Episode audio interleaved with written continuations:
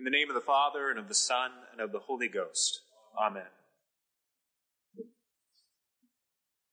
The central image of our gospel today connects to an image that spans the entire Bible, and that is the image of God drawing near to a city to visit and inspect it. In Genesis chapter 11, the peoples of the world were gathered together to make the great city of Babel, at whose heart was a great tower built to provide a ladder to heaven, which would secure an immortal name for the inhabitants of that city. But the Lord came and saw and visited that city and judged it for its ambition and scattered its inhabitants through the confusion of their languages. In Genesis chapter 18, Sodom and Gomorrah, the great cities that stood on the plain of Jordan, stood frighteningly to all the inhabitants of that region in that time. And it was said among the people who, like, what is so great as Sodom and Gomorrah? But despite all their grandeur within them, there was a corrupting distortion of their passions. Their desires had become evil, and they had begun to do violence to the stranger who came to them seeking help. So the Lord came, and he saw, and he visited those cities, and he found them wanting, and he sentenced them to summary destruction. Such visitations, however, do not always end in destruction. If we look in the prophetic book of Jonah, the great Assyrian city of Nineveh is warned through the prophet Jonah, reluctant as he is, that the Lord is coming to judge that city. He is coming to visit it. And that their response, but their response, unlike the cities before them, is to repent immediately and to sit in sackcloth and ashes while fasting. As a result, that city, on the day of its visitation, is spared destruction. Together, these examples reveal the nature of this biblical concept called the day of visitation. A recognition and a repentance on that day is the only thing that can turn aside the calamity. Otherwise, destruction awaits as the natural consequence of wickedness and sin. In the later prophets, the examples of Sodom, Gomorrah, and Nineveh become case studies and examples to illuminate the fates of the northern and southern kingdoms of Israel. In the time of their own visitation, God sends the prophets to reveal what is going on behind the scenes in the spiritual world, even while the politics and the culture of those cities and of those kingdoms is unfolding. The prophet Micah, in particular, reveals that the, the destruction of the northern kingdom's capital of Samaria came about because the Lord had visited it and had found it unrepentant of idolatry of abusing power and of oppressing the poor. Its summary destruction at the hand of the Assyrians and the scattering of the kingdom and its people were the fruit of that failure to return and to turn back in repentance away from these sins. Micah then warns all the cities of the southern kingdom of Judah that even great Jerusalem at its heart will not be spared a similar fate if it does not repent of its own injustice and the practice of the same sins, turning back in worship to God and care for the stranger and for the needy. The history plays out, though, and Jerusalem does not repent. As the Lord declares to the temple city through the prophet Jeremiah, has this house, the temple, which is called by my name, become a den of thieves in your eyes? Behold, I, even I, have seen it, says the Lord. Jerusalem fails its day of visitation, refuses to repent, and then the Babylonian Empire comes through and sacks the city. It is left in ruins, and all of its inhabitants are carted off or killed. But even in the midst of that, that catastrophe, the Lord promises to give a hope of restoration for the kingdom, for Jerusalem, his temple city. As the Lord speaks through the prophet Isaiah, quote, Even them I will bring to my holy mountain and make them joyful in my house of prayer. Their burnt offerings and their sacrifices will be accepted on my altar. For my house shall be called a house of prayer for all nations. Jerusalem will get a second chance to fulfill its vocation. By the time of Christ, where our gospel unfolds, six centuries later, the temple had been rebuilt and stood grander and larger than ever before, enhanced in the meantime by the architectural ambitions of King Herod the Great. And it stood as a towering monument on the high place of Jerusalem, as a monument to the special identity and the religious history of Israel.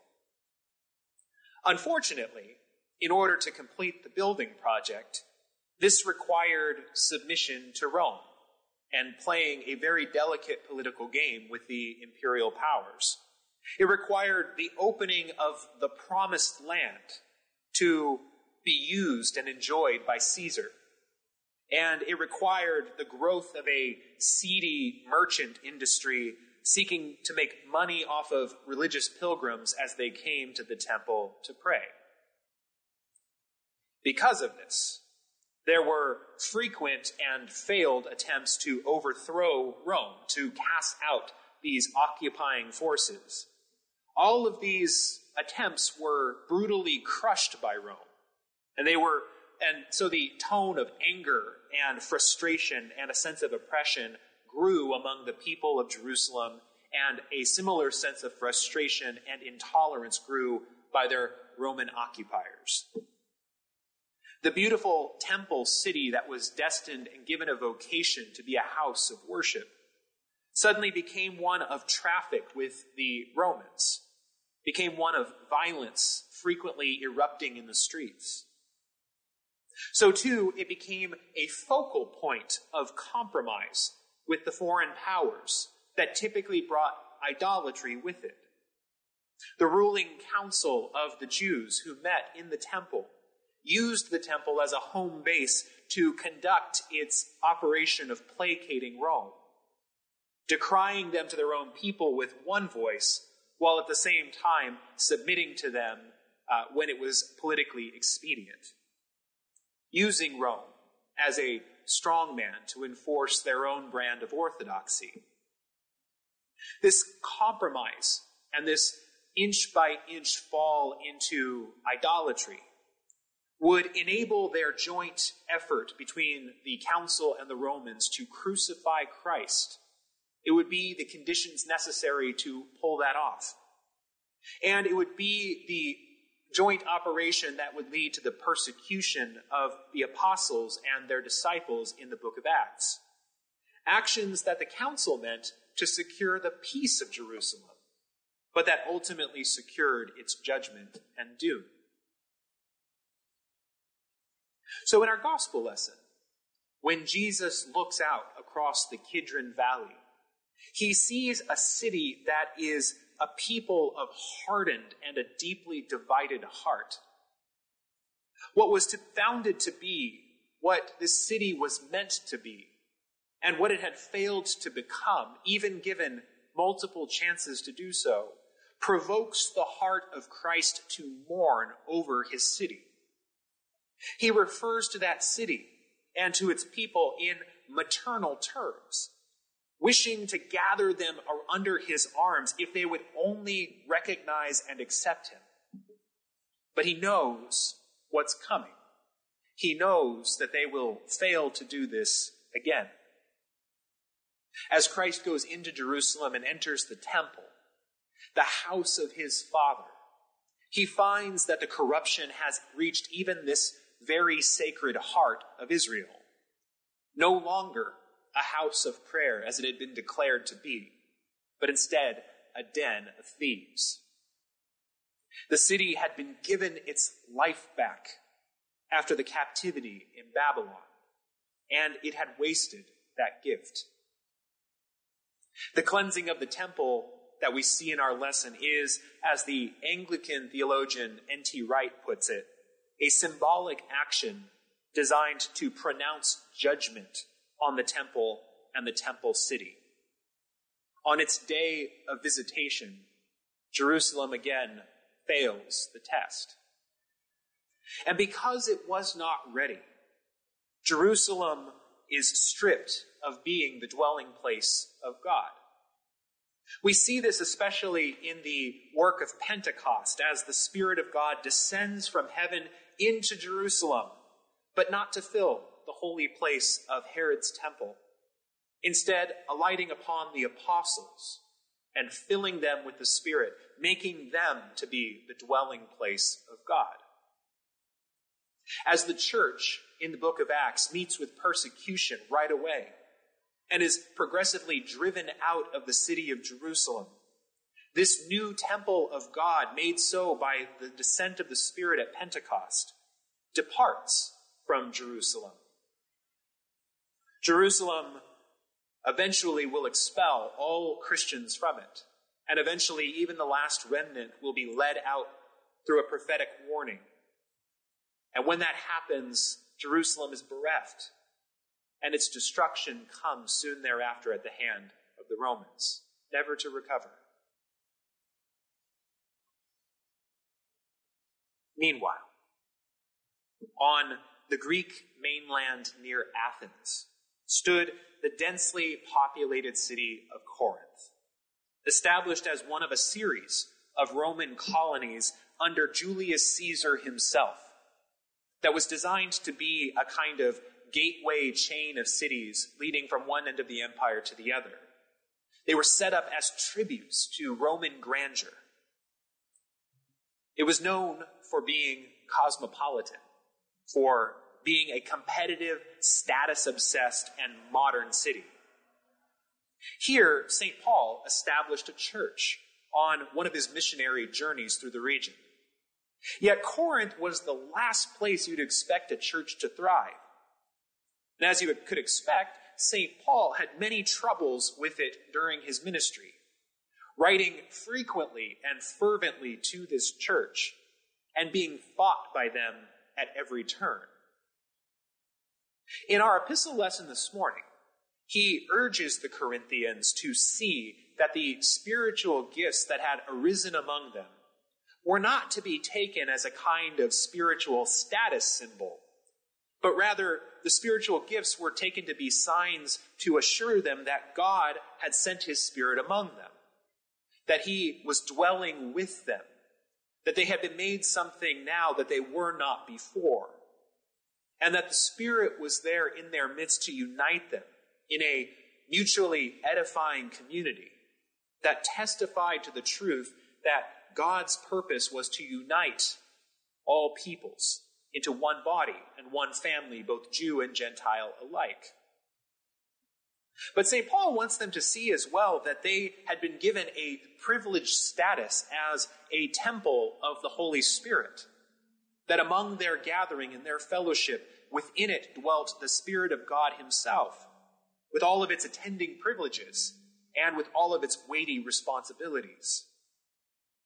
In the backdrop of all of this, in St. Paul's mind, is the whole history of Israel.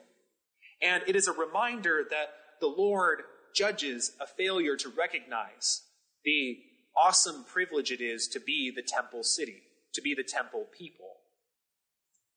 As was the case of the ancient temple city of Jerusalem, a failure in the Corinthian church to recognize and repent when the Lord draws near to inspect and to visit can only result in the removal of the Spirit from among them and the ruin of that temple community.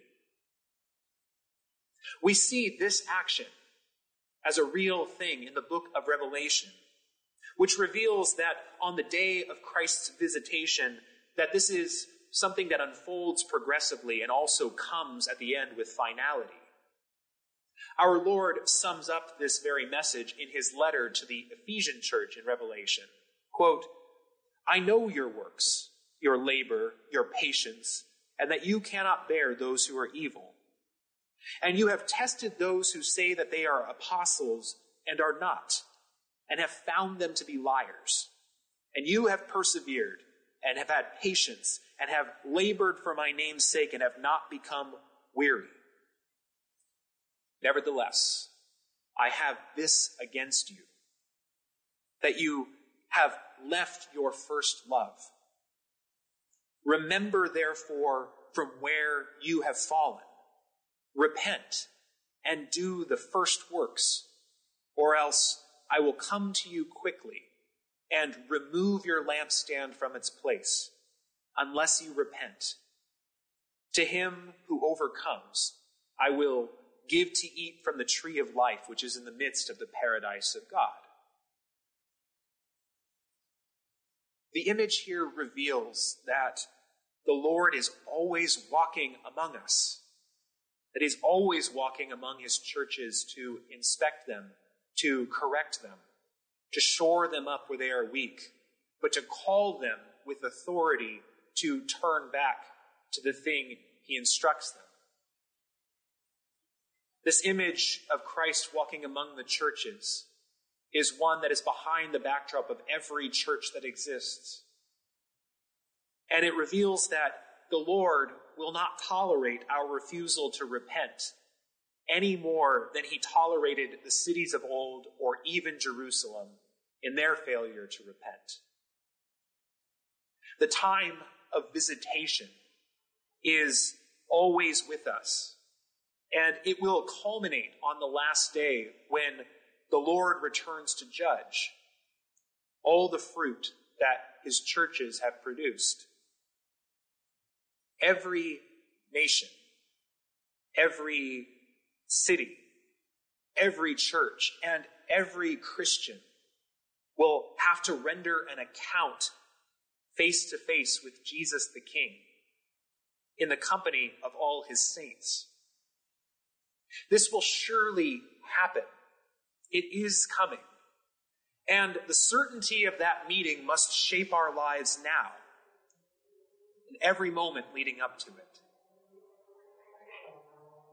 As we enter this middle season of Trinity, this middle stretch of the Trinity season, our lessons are going to start continually calling us back to this, to a constancy of prayer, which always returns us to this posture we need to have and must adopt as a permanent habit, both now and on the day of our visitation.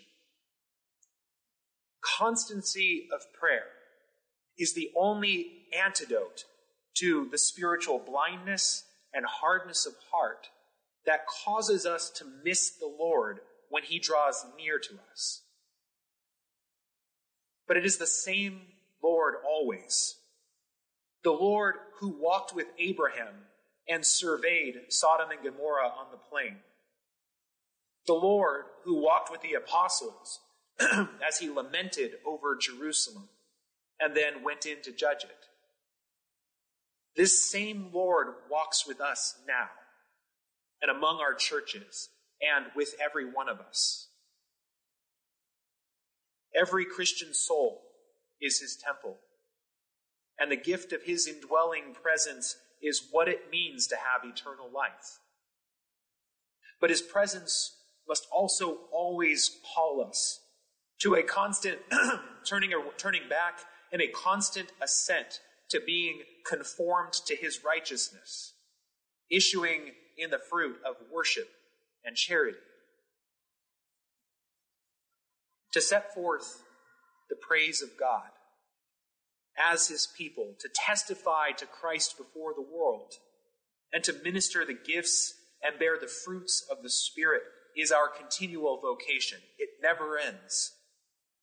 Yet the Lord promises to be among us if we, with humility of heart, will call out to him together for help. He has begun a good work in our midst, and he will be faithful to see it through within us and among us always. So this morning, let us be faithful to him and turn back to him. Both now in the prayer of Eucharist and in every moment with everything we do. Let us receive him in our hearts and minds as we pray together this morning, so that we may testify boldly that God is with us here, giving us the strength we need to go out and proclaim to the world that Jesus is King, and that all knees must assent and bow to him. May it be so that on the last day, whether our last day or on the last day, when the King comes to ask us what we have done, we may render a good account and make a good confession, such that our Lord will say to us on that day of visitation, Well done, thou good and faithful servant. You have been faithful in little, and I will make you ruler over much. Enter now into the joy of your Lord. In the name of the Father, and of the Son, and of the Holy Ghost. Amen.